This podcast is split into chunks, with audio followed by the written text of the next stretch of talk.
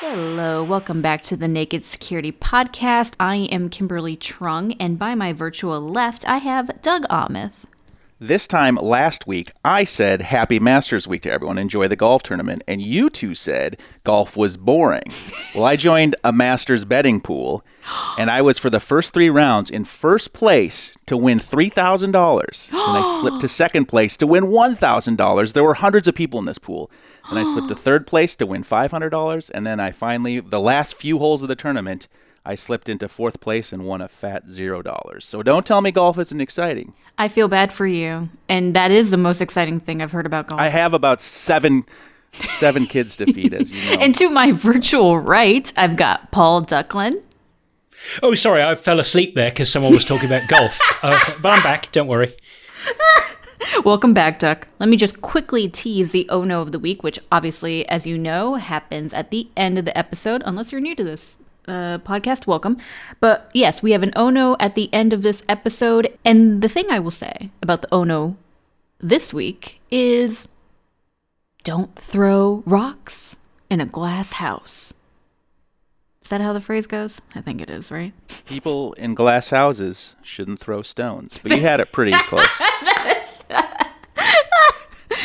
you know what? I, I love uh, making a phrase my own. Kimberly had the Google Translate version of it. yeah, I did. I did. I had the Google Translate version. Doug, what are the headlines this week? All right, we're going to talk about Capcom's very excellent non ransomware payment and auxiliarily whether Capcom is a cult gaming company or not. We're going to talk about the Sophos 2021 threat report.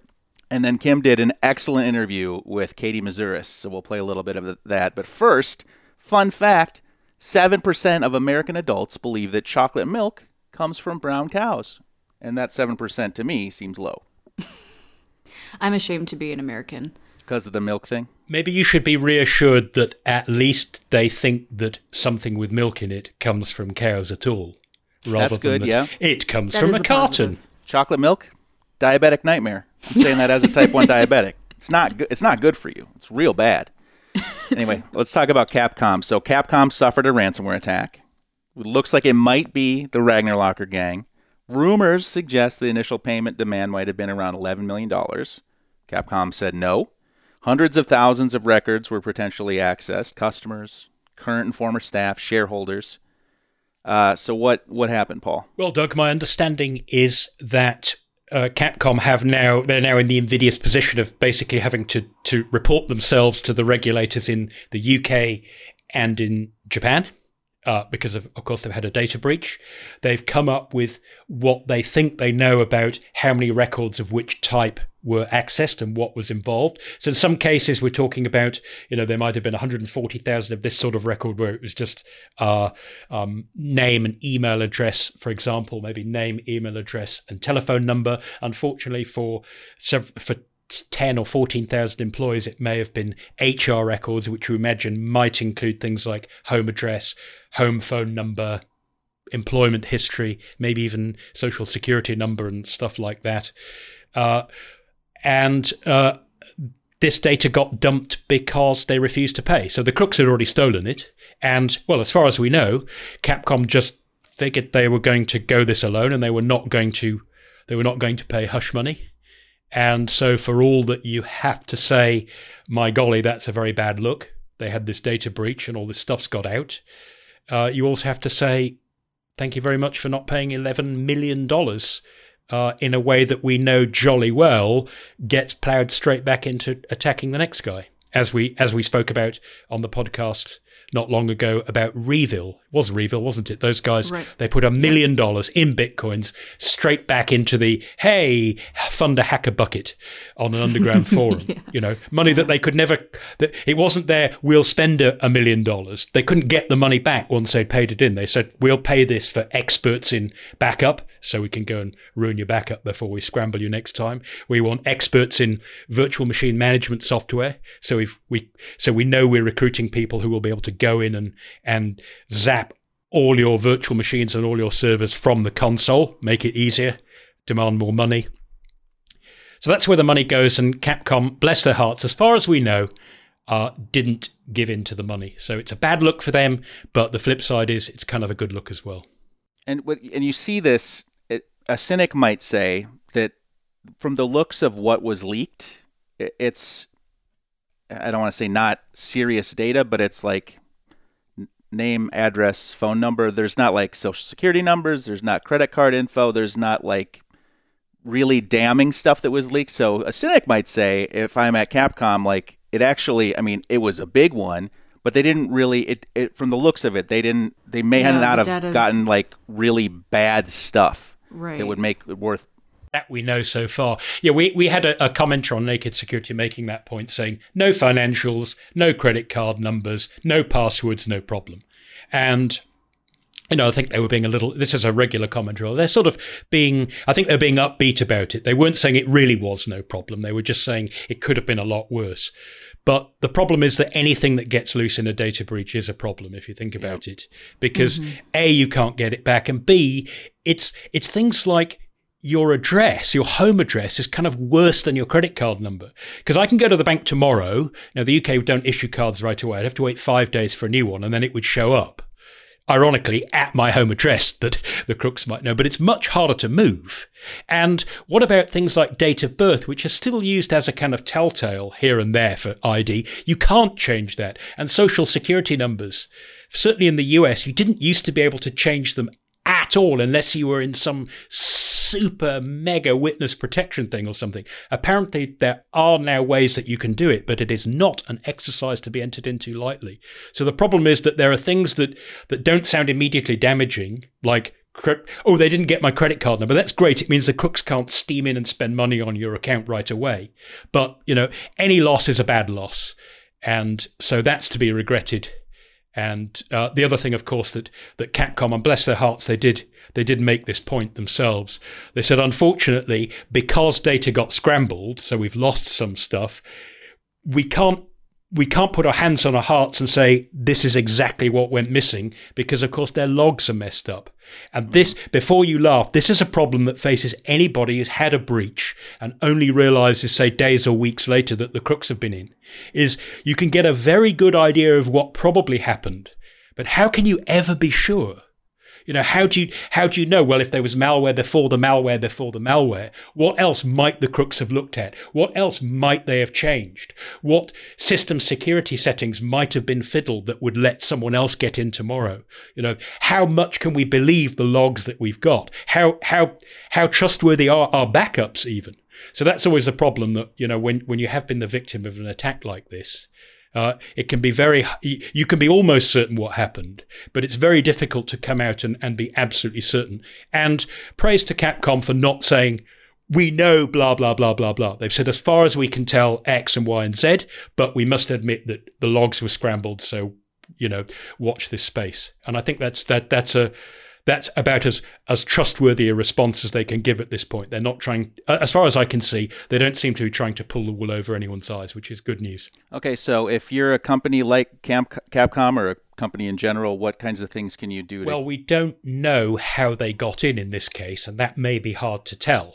And it, uh, I know that uh, I believe law enforcement are involved, so that may only come out later exactly what happened because that might be important not to share publicly, even if it's known. But we do know from our own State of Ransomware 2020 survey that, that Sophos did earlier this year that you've probably got about, it, it seems that it's about a 45% of attacks start with one sort of phishing or another. So either a, a, a dodgy download you're persuaded to make, a dodgy web link you're persuaded to follow, which typically means you put your password into the wrong site, um, or an email with an attachment that you're somehow persuaded to open and then click a button and that gives the crooks their beachhead. And of course uh, another another perennial favorite for the crooks are remote access portals like SSH and RDP where you either have forgotten that they were there at all because you meant to turn you set this remote access up once and then kind of forgot about it or where you haven't reviewed security settings on those systems, and maybe you still have some users who don't have two factor authentication, still have bad passwords, and the crooks are just able to guess their way in. So those seem to be the two the two main things that you should concern yourself with as the mode of entry. And the third, of course, is if you've already got malware on your computer, a lot of malware these days and, and for many years has had the ability to take remote commands from the crooks to upgrade itself to something new. So the typical sort of what, what would you call it, uh, trifecta that you'll often hear mentioned because it, it exemplifies this is, well, you get an infection with malware called Emotet. And actually, all that really is there for is for the Emotet guys to sell access to your computer onto the next guys, and they come along, and that might be a gang called, say, TrickBot. And when the TrickBot guys have done their data stealing stuff, then they hand over to, say, the Ryuk gang who do the ransomware bit. So you, you need to look at your remote access portals, things particularly on Windows, things like RDP. You need to keep your users thinking, you know, fresh and strongly about how to resist phishing. Don't ignore signs that you have been breached, even if you haven't had the ransomware attack yet, because that might be coming tomorrow. So the title of this article is Cult Video Game Company Capcom pays a big round zero to ransomware crooks and we've got we've got an issue yeah, we had a couple of commenters taking issue with that. Now, I didn't say cult company that does video games. I said cult video game company. And the reason I said that is A, I thought it tripped nicely off the tongue. And B, I thought, you know what, I can't mention the company that made Street Fighter 1, 2, 3, 4, 5, etc., without suggesting that that game might have a cult following. And I thought I, even though I'm not a gamer myself, I thought I was on very safe grounds. But some people said, oh, that's not a cult game, it's not cool enough. And other people said, oh no, to be a cult game, it has to have be a minority game that hardly anybody knows about. Doug, what's your ruling? My ruling is as a, a, a semi avid gamer, context is very important here. Okay. If we look, there are multiple definitions of cult. The one I think we're going with here is a person or thing that is popular or fashionable, especially among a particular section of society. For example, a cult film. So is Capcom a household name? To most gamers, yes, it is. To non gamers, however, it's probably not a household name. But even non gamers may have heard of Street Fighter, of Mega Man, and maybe of Resident Evil, even though Resident Evil is their top selling franchise. So if you like survival horror, if that's your thing, if that's your, if you have a cult like uh, following to survival horror games, Resident Evil, that series is the gold standard. If you like action platformers, you've got a cult like following because of the Mega Man series. More than 50 Mega Man games across multiple systems. If you like fighting games, you have a cult following for Capcom because of Street Fighter and Marvel vs. Capcom. If you like hack and slash games with whimsical animals and RPG elements, you like Monster Hunter, Devil May Cry, Dragon's Dogma, Ghosts and Goblins. The bottom line is that Capcom games have a very distinct feel to them. See, it's a cult like following there's also to me the very important issue that you have to think it's quite cool that the company has kept its original name. And my understanding is it comes from Capsule computer, which is Japanese English for arcade console. So they're they're remembering they're remembering where they came from, which is when you went in and put your what do you call it a quarter in the US and had a, a load more in case you in case you died before your time. So yeah, I'm sticking with that. It was a the cult video game company. It's a pity this happened to them, uh, but you know, and they're not the only company recently. It seems to be increasingly the case that the fact that these ransomware crooks have, they've gone from, you know, extortion for encryption keys to plain old fashioned blackmail over pay us the money and and you'll buy your way out of this. Basically, hush money. Because they can never prove that they deleted that data or didn't sell it on or didn't get it stolen from themselves, right? They can never actually prove that. Whereas the decryption key they sell you, either it works or it doesn't. That's a little more clear cut. And I think people are starting to realize, wow, A, this has driven the price up. And it's just absurd that, that, that, that we're paying over that much money to the crooks. Uh, and B, well, you know, this is, this really isn't on there, there can be no question of honor among thieves now. So maybe maybe this maybe this increased aggression and greed on the part of the crooks, maybe it will be their undoing. We can only hope. Well, I think the other, the silver lining also to come out of this story, which I found humorous, Duck, is the quotes that you pulled out from people uh, who scoped out uh, some of the design docs for some upcoming releases from Capcom, and people are rather excited. Yeah, I thought that was. I, I, agree. I thought that was rather nice that instead of instead of moaning about oh look they did a contract with this or blah blah blah or you know or or gloating over leaked financials, they're going oh cool so so and so is coming out and oh this game that was only available in the Japanese market looks like we'll be getting it in America. So that they've they've actually kind of taken this in a good spirit. Uh, I would still say, you know, if if you come across data that you know comes from something like a ransomware extortion breach like this, where the crooks said pay or we'll release it, and then they release it.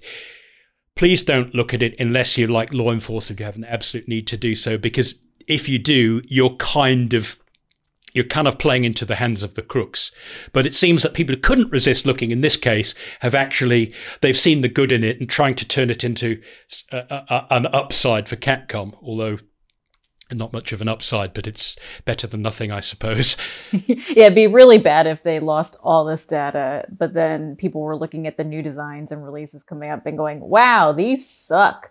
Uh, talk about talk about a bad day on top of a bad day. So if you enjoyed hearing about this story, you can head on over to nakedsecurity.sophos.com and read this article. This is the point in the show where we usually have uh, we pull a comment that's hanging in comment purgatory. Like I don't know if this should be blocked or allowed. It's sitting in the back end of the Naked Security website. I would like to forego that this week to talk about some real comment spam I've been getting sent to my home in the mailbox. Oof. It has to do with next Friday, which is Black Friday. I just want to read you some of the things that were on pieces of mail in my mailbox. Oh my god! And then I, would like to block or allow them.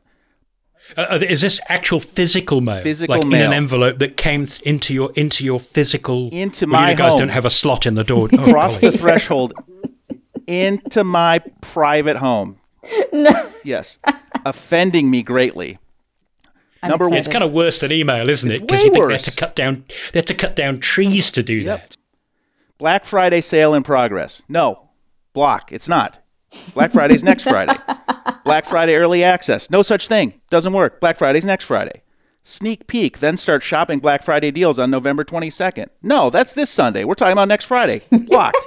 Black Friday deals. Shop these amazing deals today. No, I won't. I'll shop them next Friday. Black Friday your way. Pick any day between November 1st and 15th to save $30. Are you crazy? That's not even, you're not even trying to shoot for the actual day. No, blocked.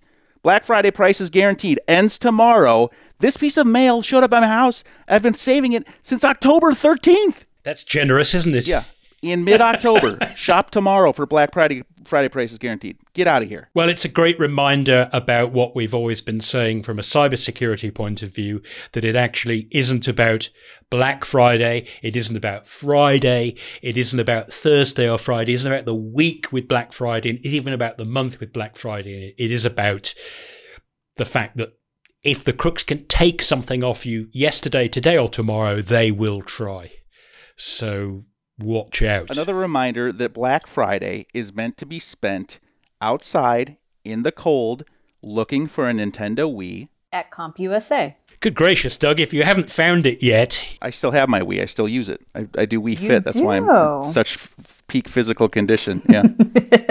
All that Wii golf you've been you've been those those six hundred dollar bats you yep. bought. I had to I had to replace the the CD drive in it uh, at one point, which was kind of fun. The what? There's a the disk drive that where all the, the game discs go in. It failed on me, and I had to disc. replace it. You mean it actually a round thing that oh, rotates, that spins around? I wouldn't. If someone gave me a CD and said, "Hey, there's some cool data on there, or there's some malware I want you to analyze," I wouldn't know what to do with it anymore. Like how would I've got no way to read it. One of our neighbors dropped off a children's DVD for our kids. Like, here, we thought your kids would like this, and I was like, "What? You just gave me a chore, and I have to throw this away. Like, what am I supposed to do with this? It's rude." I know. Oh, I hate DVDs. Although, question Are there any deals that you would want to take advantage of, of all those coupons that came into your mail? I, I'm, I'm always on a lookout for a good price on a TV, but I don't need it. Like the, the, the TV thing is just a weird obsession with me. Like, why don't we just put a TV in every room? And my wife's like, why would why? Oh, but we don't. I w- I don't think I'd know how to tune a TV these days. If you do you still do that? Tune Or a do they just come pre-tuned? No, no, no. I guess How if do you you, lock into the channels? yeah, you I'm can get free You press a channels, button or something. but you, I No, think no. no. How do you lock? How do you? How do you? How do you? When you buy a new TV, how do you? How does it know what to pick up? It does- Like I haven't uh, just basically saying I haven't used a TV for for so long. I've kind of Oh no, it's forgotten no, it yeah, works. it's different now, Paul. You uh, you load an app up on it, and you load up YouTube TV, and then you watch your TV that way. You stream it. Although you, st- so it's basically like a giant telephone. it's like Back to the Future. Remember the TVs in Back to the Future? Well, technically, I'm talking about Back to the Future 2. That's a little bit of a contradiction in terms. How come they didn't know? How come in Back to the Future they didn't feature Back to the Future 2 because they would have known it was I coming? made three of them too. Fun fact about Back to the Future 1 that movie was intended to only be one movie. They never intended to make it into a trilogy or have a sequel after the first one. Fun fact, you know the DeLorean was supposed to be a car. The DeLorean was supposed to be a fridge. What? Fun fact, yes, it was meant to be a fridge in the original draft of Back to the Future. Which, funny enough, another fun fact about I know too much about Back to the Future. Uh, the original title of Back to the Future was it was suggested from one of the executives who had bought the film that it call, be called uh, the mm, I think it's called uh, the Spaceman from Pluto was supposed to be the original title that the executive threw out, and Steven Spielberg uh, hated the name. Well, obviously Robert Zemeckis Obviously. and uh, the whole gang, Steven Spielberg, they all hated the name, and it's a very specific nod to. In the movie, there's a movie theater, and when he goes back in time, that's the movie that's on the marquee. I know way too much about that. Yes, Guys, you do. this is not what this podcast is about. Let's get into the next segment, which is the threat report. It has combined research from a number of our groups. Our labs team, we also have Sophos Managed Threat Response, the Rapid Response team, our Artificial Intelligence team, Cloud Security team, and there's four main parts. First part, ransomware and its recent transformation into a two headed attack involving extortion for the decryption key and blackmail to delete stolen files. That's the first part. Second part, it goes into the other malware that still poses a significant threat to organizations, as well as a very cool infographic of a 20 year history of malware. Yeah, find find your favorite malware. I shouldn't use the word favorite, um, but old timers, old timers amongst us, you go back there. Oh, I, I hope they got Code Red. Well, of course we have Code Red. I, I hope they've got Bagle. Yes, we've got Bagle. You know, f- find the virus that hurt you back in the early two thousands uh, and see whether it's on the list. And it also gives you a it gives you a, a fantastic idea in a sort of one page visual chart of of firstly, what the crooks have come up with over the years. Uh, secondly, the fact that the old threats are still a problem. Like those techniques haven't gone away; they've just been augmented with other stuff. Um, but it sort of grows through that whole stage of of malware becoming more and more and more about money, and lately becoming about not just your money but about your data. When you look at modern ransomware, so it's that for anyone who's been in the in the IT game or the virus hunting game for several years that chart is is maybe a blast from the past that you kind of you don't want to see but you can't afford to miss. Clearly, you can walk down uh, malware memory lane uh, looking at this threat report. So that is part two. Part three is how cybersecurity has been affected in 2020, obviously this year, and um, by the twin factors of the coronavirus pandemic and working from home. So our take on how these two major world events have uh, changed how cybercriminals are working. And then the last part is the evolution of attacks against devices that aren't laptops or servers. So we're talking phones, routers, smart TVs, and other IoT non traditional computers. In the report, you'll also find useful details on how cybercriminals are turning software that many of you already use on your own networks against you. So they're aiming to hide in plain sight from your own IT security team. For those who who like the jargon, that's what's known as living off the land. In other words, the the you know or or where wearing the same clothes and speaking the same language as the locals. It's like you don't stand out if you want to hack someone's, if you want to, to do network sniffing or to steal passwords and you bring your own tool that has never been on the network before, it might cause an alert. But if you use the same tool that the IT team used yesterday for defensive purposes, but you covertly use it for attack purposes, it's obviously much harder to notice because you, even though it, it could be used for evil, you kind of fit in with stuff being used for good. And the crooks have really learned how to do that. We, have got a chart in there that, for I think it's for the Dharma ransomware, that it, it gives you a giant list of all the tools and exploits and tricks that they use. And there are there are many software tools in there that you will probably notice are things that you already have somewhere on your network. And either the crooks bring exactly the same one that you've got, or they go and find the ones that are already on your network and use them so they don't even have to import anything. Again, check it out in the report. The last thing I will mention is one that we'll talk a little bit right now, which uh, Duck has actually written about, our labs team wrote about earlier this year, and that is Cloud Snooper. So, in the threat report, we lightly touch upon this piece of malware, which uh, was actually sneaking into your Linux servers. So, Duck, what is it about Cloud Snooper that makes this special? Well, it's the whole Kimberly, the whole wolf in sheep's clothing idea, uh, and it you know we obviously in the threat report since there's already a naked security article and a labs report from earlier in the year, we didn't repeat all of that. So in the article, in in the threat report, we just we just mentioned that you know this, this is a reminder that it's not all about windows and it seems that in, on windows we talked about living off the land where the crooks genuinely want to fit in that it, it, it's it's almost decreasingly likely that they'll use super trick software to like rootkits to try and do stuff because they're more likely to trigger alarms. But you can still see that cyber crooks like to think of weird ways of doing things by looking at this particular Cloud Snooper example. And it's a Linux kernel driver. It gives itself a name that looks like it's something to do with the sound card. So the, the driver name that the crooks chose was SND underscore. And if you look at the drivers loaded on your Linux system, you might well find a whole load of those. Uh, so you might not notice this extra one. And you'd imagine, well, kernel driver, it can do anything it wants. It can snoop on everything. It can steal all your data. But in fact, what they're doing in this case is they're using it to peek at your network traffic, not to try and sniff out what you're talking about, because these days increasingly that's encrypted, so there's not much point. But basically to look for what you might call artifacts in network packets, legitimate, uh, legitimate looking network packets that have some weird but not especially suspicious characteristic about them. So, for example, they choose a specific TCP source port, technically, which is normally chosen randomly when a computer connects to you. In this case, the crooks use specific port numbers as a little signal that their kernel driver pulls out and goes, ah, they're giving me the secret signal.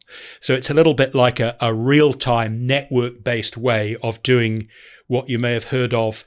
Uh, called steganography in images, which you know take an image and you you hide some data in some some grainy pixels in the bottom left corner where you hope no one will notice that there's data hidden in there at all. So instead of trying to encrypt it where it might stand out, oh, I wonder what they've got to hide, you kind of put it in plain sight and then you have something on the other end that uses that as a little trigger that says, right, they want us to start stealing data. They want us to start turn on this feature. They want us to unload from memory quickly because the police are coming or whatever it is.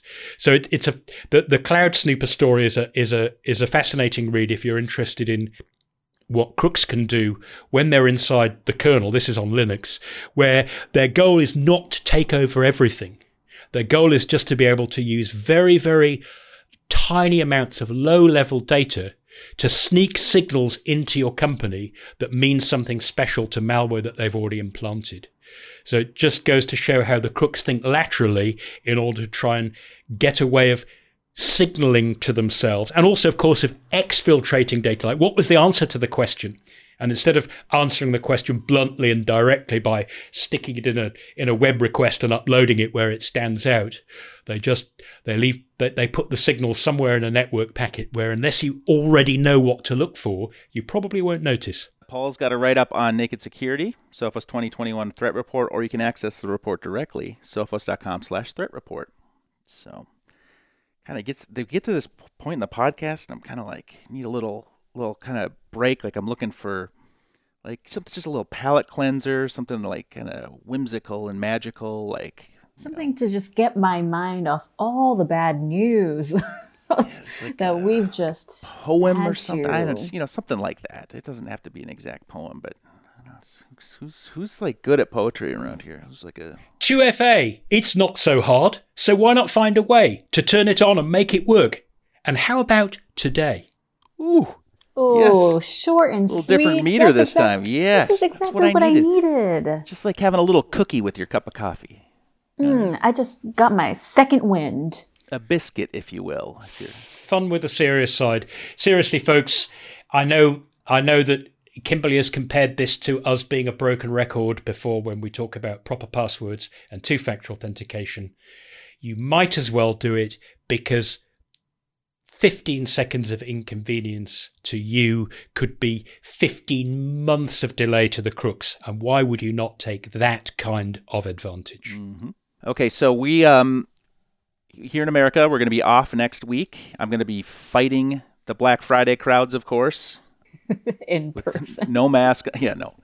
Uh, no Black Friday this year. That's uh, right. Uh, so, in lieu of that, for these uh, times when we're going to be on break, we're going to do kind of some longer form interviews with people in the industry, maybe some people at Sophos that have interesting stories. So, Kim did a fascinating interview with Katie Moussouris um, I have edited a lot of these podcasts. This was probably the one I was most actively engaged and interested in while I was editing it. So it may be a terrible edit because I just let it go. You know what I mean? I was just listening. So what we're going to do, Kim, set up, tell us a little bit about the interview, and then we're going to play. Uh, I thought there was a great clip. The first, the first part of the interview, she talks about. Um, uh, she set up Microsoft's first bug bounty program. So, but what, t- tell us a little bit about the interview. Yeah, so it's a very quick pro. I shouldn't say quick. Uh, I think it's an in-depth profile of uh, a person that I think we should all know and admire and acknowledge in the industry, Katie Moussouris of Luta Security, and uh, she developed Microsoft's first bug bounty program. She's a leader in bug bounties. She is an incredible mind and an incredible person. So, we talk a little bit about business, of course. How did she get into the industry? How, you know, what was her inspiration behind half of the things happening in her career? But also, uh, on the more personal side, who are people who have impacted her career in a positive way, her life? And uh, I think it's a really fun time, and I'm glad you enjoyed it, Doug. So enjoy this quick clip. And if you like what you hear, obviously tune in next week. Basically, it was a data driven approach. And what we were looking at was Microsoft's reports that were coming in for free were very valuable. You know, certainly those finders right. could have chosen to sell their findings on an alternate market, what I call the offense market. yeah, definitely um, not do good stuff with that. But, you know, these folks were interested in getting the vulnerabilities fixed. And so they were turning them in for free to Microsoft. But one key element to this data that we were looking at is that. Uh, a lot of them were turning in specifically um, vulnerabilities that only affected the beta products they were holding on to those bugs during the beta period, not reporting them and waiting until after the beta period was over to turn them in to Microsoft. Wow. And we were like, that's some pretty annoying behavior. And like, why, why are they doing this? They're willing to help us for free. So it's not like they were, you know, hoping for, for a buyer out there and whatnot. I mean, they could have gotten one if that's what they wanted. So why are they turning it into us for free, but kind of at the worst possible time? Right? Like after the beta period is over. Interesting. And we figured it out. It's because the only incentive at the time was them getting their name published in a bulletin acknowledging that we were thanking them. And if the vulnerability only affected the beta product and no other products in that same product line, they knew that their only chance of getting what little reward we offered them was contingent upon that vulnerability remaining in the product all the oh way oh through the beta gosh. period and making it into the final product. So we had un- unwittingly set up an incentive that got the finders doing something that they didn't even want to do. They just wanted the credit. And if that's all we were willing to give them, they were naturally just going to wait until they could get that credit. So we put the bug bounty for Internet Explorer during the first 30 days of the IE beta period for Internet Explorer 11. And it was solely based on me just showing the head of IE um, the traffic of vuln reports where we got hardly anything during the beta period of IE10 and then a huge spike of submissions right after beta was over. And I said, look, this is a traffic shaping exercise. We can put an incentive at the beginning of the beta period and convince these hackers who are already friendly towards us just to come a bit sooner and it's win win win. It's win for Microsoft because they get the bug information sooner. And while all the engineers are actively working on identifying fixing bugs, this is the most useful time for them to get that information. So it's win for Microsoft.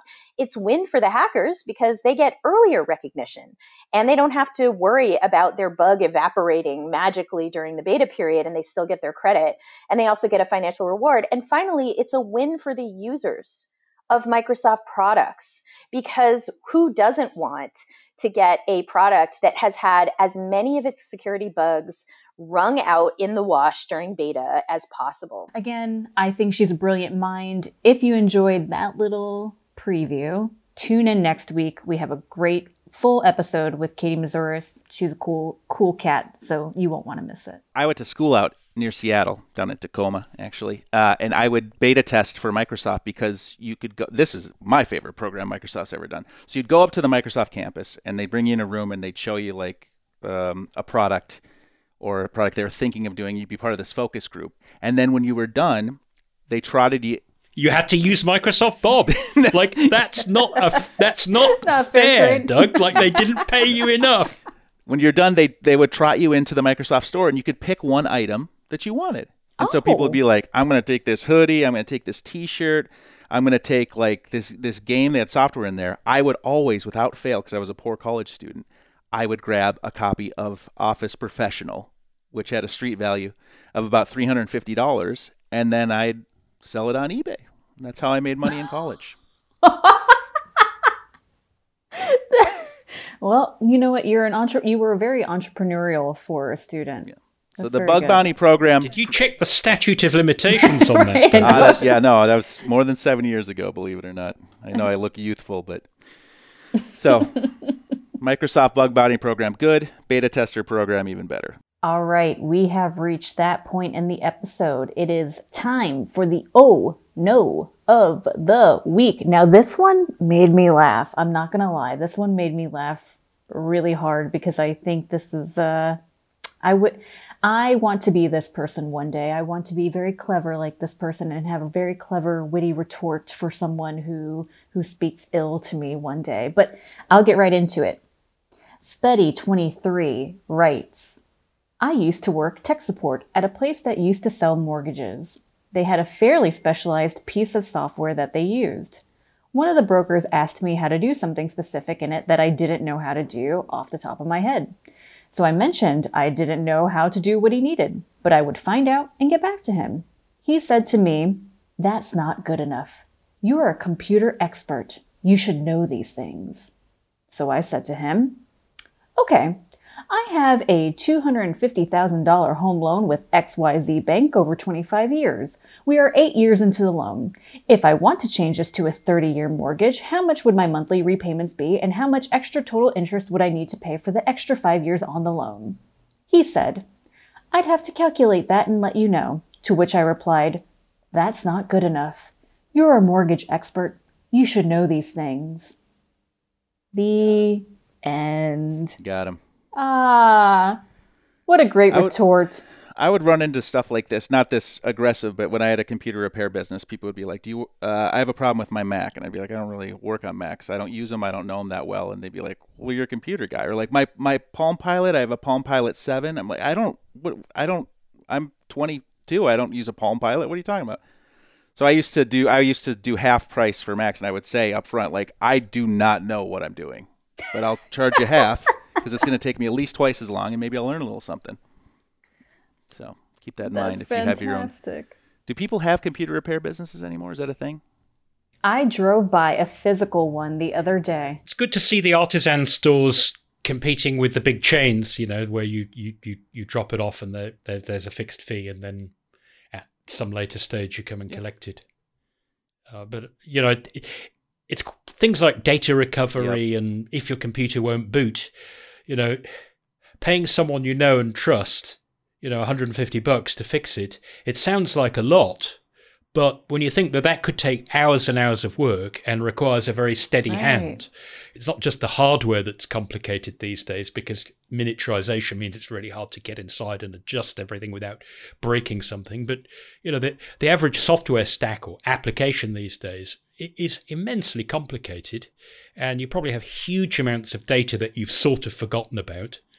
So yeah, uh, sometimes that money that you think, golly, that that should only cost five bucks to fix, uh, there can be a lot more work than you might think for someone who's prepared to do it properly and not just try and run some automatic tool and hope it works and then say, oh, it didn't work, everything's broken, but I won't charge you, which is not usually the, the outcome you want. And to the point of this story, a lot of people are like, "You're a computer expert. You should know this." And there's also a joke that like all computer repair is is googling stuff, which to a certain extent it is. But you got to sometimes you got to do a lot of googling to figure out what's going on. So it's, it's, also like saying you can Google how to plaster a wall, which indeed Yeah. you can. And there are videos that show you how to plaster. But should I? But have Should you, I? Have you ever No. watched a professional plasterer and thought that's the physics, the applied mathematics says you can't do that. You can't pick up plaster on a trowel and just fling it at the wall and have it cover half of it and stick. Like that that you don't learn that overnight. Um, and there's the issue also, as anyone who started any of their own home repairs will surely know, is the first 80% of the work takes the first 80% of the time, and the next 20% of the work takes the remaining 80% of the time. here, here. I love paying an expert for their expertise. Let me just put that out there. I love not having to figure something out. So I commend you, computer experts, because uh, you have helped me out many a time. Guys, we have reached the end of the episode. If you have enjoyed what you've listened to, you can maybe leave us a five star review in Apple Podcast. It literally will only take you 60 seconds, if even that. Uh, and it would be a nice holiday Black Friday gift for us. You don't have to leave us a Black Friday gift. Allowed. And of course, if you want, you can go ahead and hit us up. If you have an oh no, obviously you can DM us on Twitter, Facebook, or Instagram, or you can email us tips at sophos.com, or you can leave us an anonymous comment on any of our Naked Security articles. I would love to hear your oh no. This oh no this week was more like a oh yes, what a great zinger. But I'll take any oh no. So come at me. And until next time, Stay secure. Writer